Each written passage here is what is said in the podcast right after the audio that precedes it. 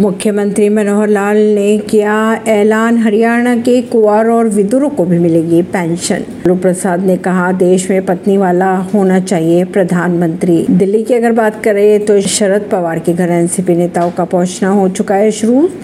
राष्ट्रीय कार्यकारिणी की बैठक की जाएगी।